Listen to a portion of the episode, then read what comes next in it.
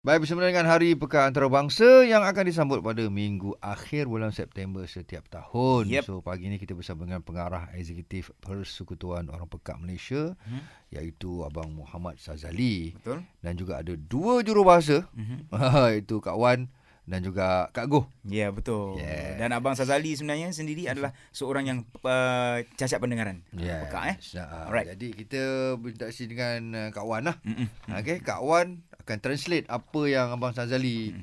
uh, isyaratkan. Betul. Mm-mm. Mm-hmm. Baik tadi, Kak, uh, kita nak tahu Kak, cara-cara orang yang tak dengar ni melafazkan syahadah Kak. Kita buat demo sikit Kak. Okey, kita mulakan dengan isyarat ni tengok. Mm-mm. Ya, letakkan di tepi uh, Pipi. Pipi, Ah, pipi. keduanya Ya. tu. Jari. Jatuh ke jatuhkan di tangan. atas tapak tangan. Okey. Ya. Okey. Okay. Jadi bukti ya, isyarat- tapi dua tadi dua ya isyaratnya. Kerana la ilaha illallah tu tiada Tuhan melainkan Allah. Mhm.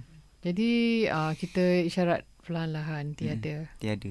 Dengan satu jari kan. Tunjuk ke atas. Ah. Kan Allah Hmm. kita tunjuk Allah di atas. Hmm, Jadi kita ulang sekali lagi ya. Okey. Asyhadu an la ilaha illallah.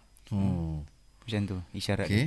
Ya. Mm-mm. Jadi itu sememangnya kita kaitkan dengan maksud agar boleh ya uh, warga Pekak memahami. Buat sahabat-sahabat kita yang mendengar boleh mungkin nanti kita tengok dekat Instagram Zayan eh tengok macam mana abang Sazali menunjukkan isyarat tangan isyarat. untuk uh, bersyahadah ni sini.